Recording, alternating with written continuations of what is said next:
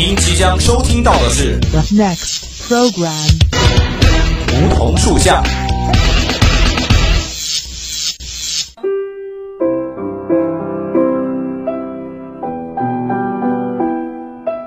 站在夏天的尾巴上，我们彼此相识；在乍暖还寒的春天，我们彼此温暖。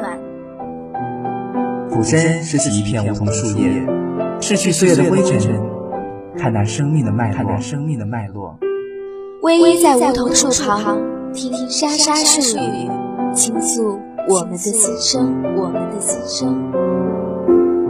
梧桐树下，与你牵手，不再放开。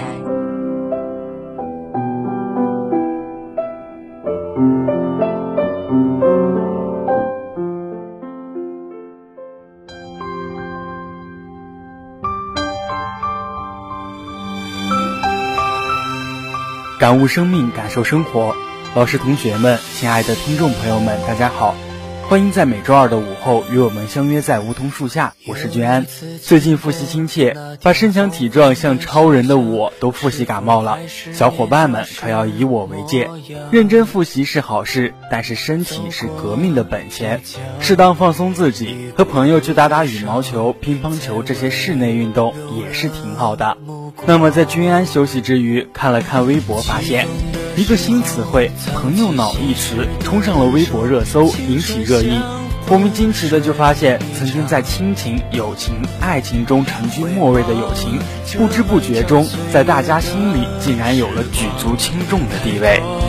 话没有讲，不曾忘那时候骄傲少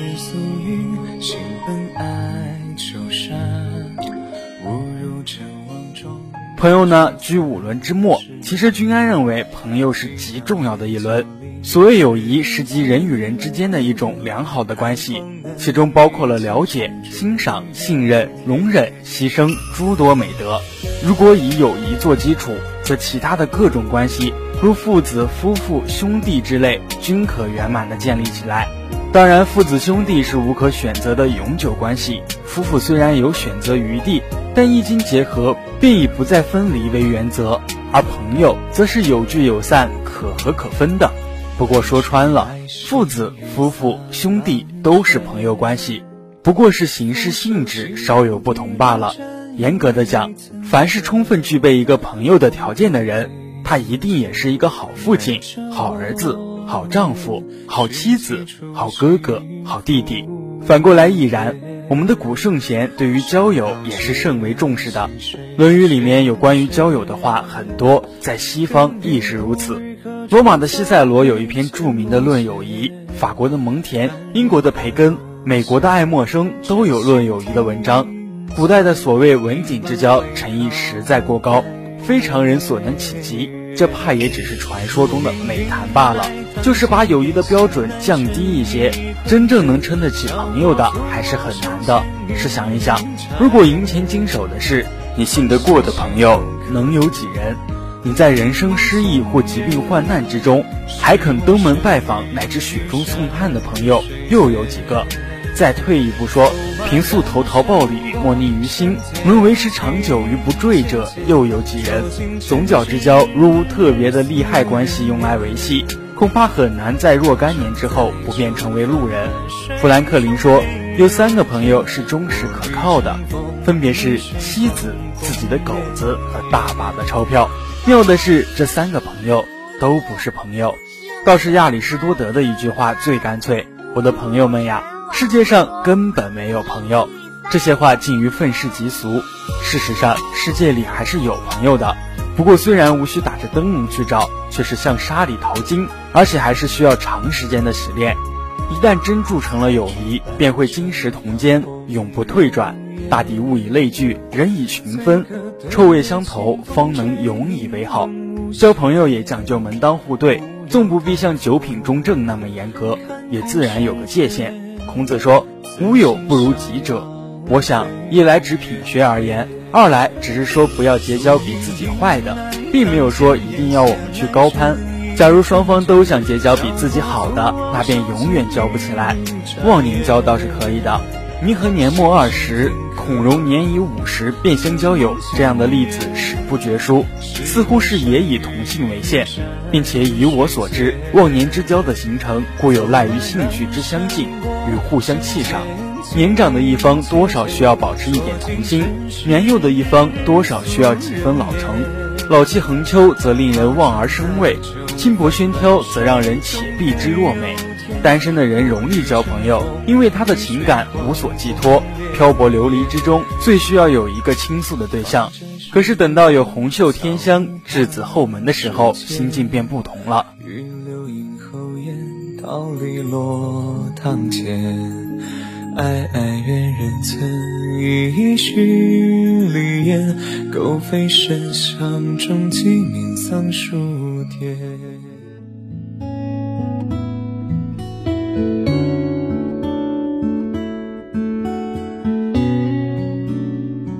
君子之交淡如水，因为淡，所以才能不腻，才能持久。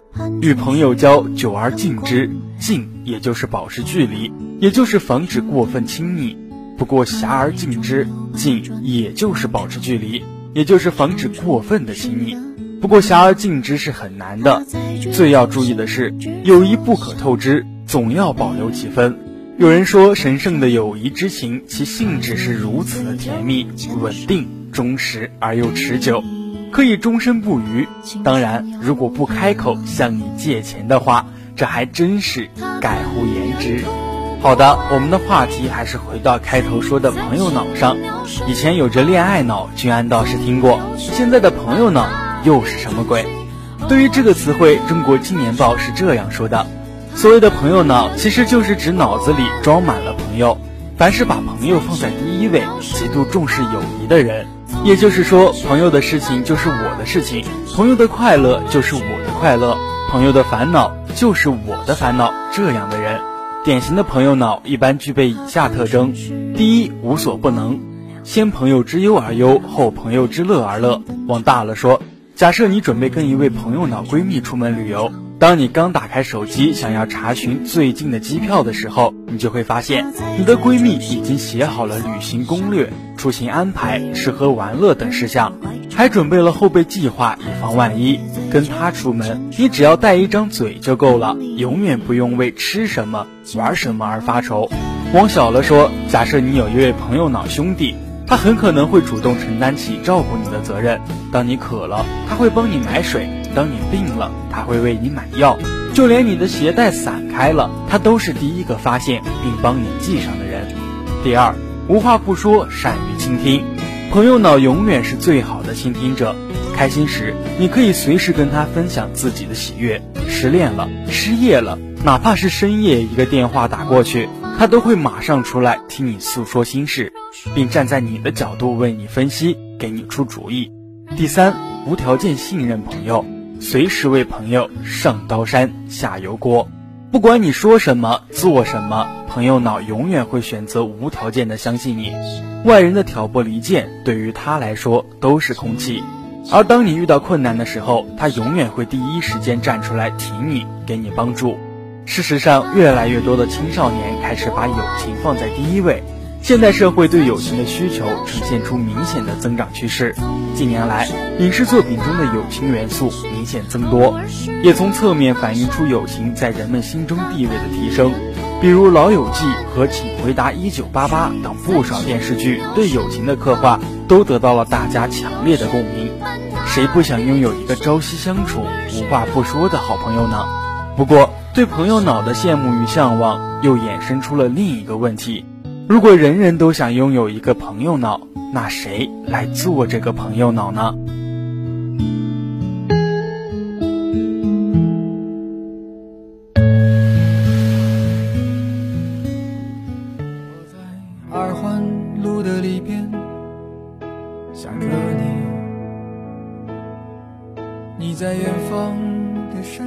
事实上，在与朋友相处的过程中，朋友脑也会面临很多问题。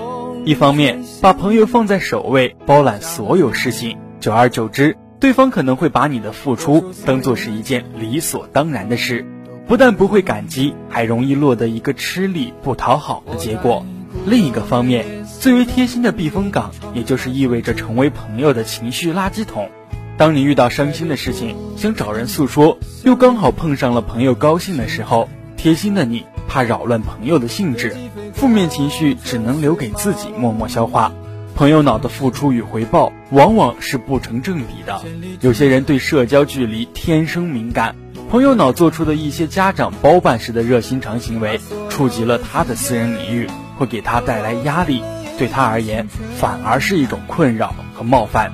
另一方面，每个人看待事物的观念不同，有时候朋友脑打着“我是为你好”的旗号，反而可能做出一些让人反感的举动，比如你天生社交恐惧。刚刚鼓起勇气，想要循序渐进地跳出舒适圈，认识新朋友，而朋友脑一鼓作气，自作主张地帮你报了校园歌手大赛。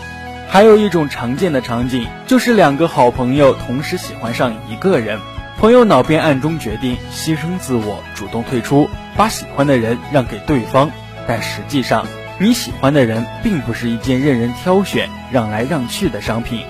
这种看似讲义气的行为，实际上是既不尊重朋友，也不尊重喜欢的对象的。每个人都觉得朋友脑才是最好的朋友类型吗？当然不是。不同的人生阶段与不同的文化背景，会塑造出肃然不同的友情观。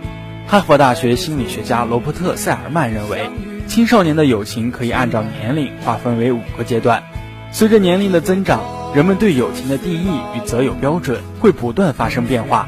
对学龄前的幼童而言，只要是接近自己、一起玩耍的人，就可以称作朋友。四到九岁的儿童往往会将顺从自己的人视作朋友，一旦对方没有满足自己的需求，就会立马打架绝交。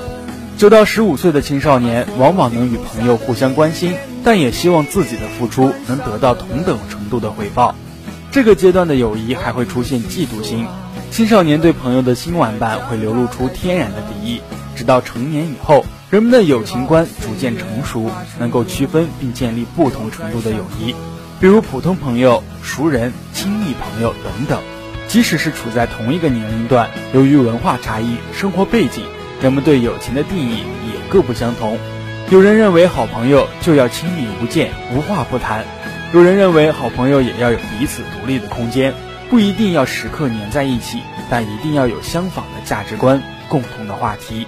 还有人认为君子之交淡如水，作家余秋雨曾经引用过诗人周涛的这段话来表达自己对友情的一些感触。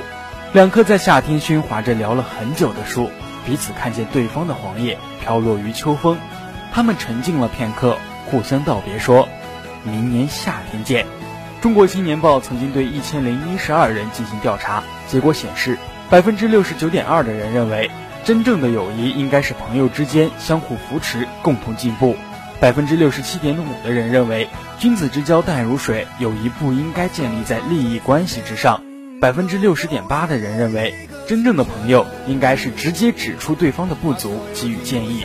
尽管人们对友情建立了复杂多样的标准，但有意思的是，美国社会认知研究中心的一项调查发现，住得近的人更容易发展成为朋友。而偶然相识的人，互相成为朋友的可能性不大。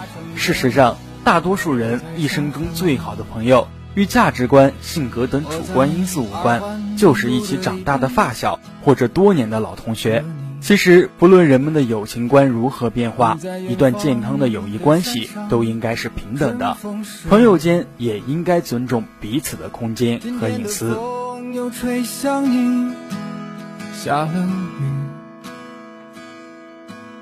我说所有的酒都不如你。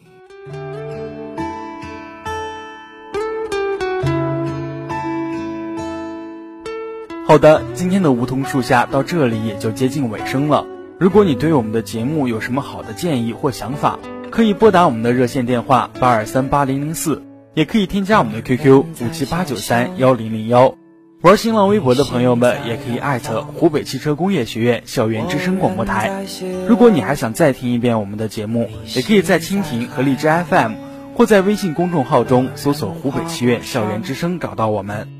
那好，今天的节目就到这里了。这里是梧桐树下，我是君安，我们下期同一时间不见不散。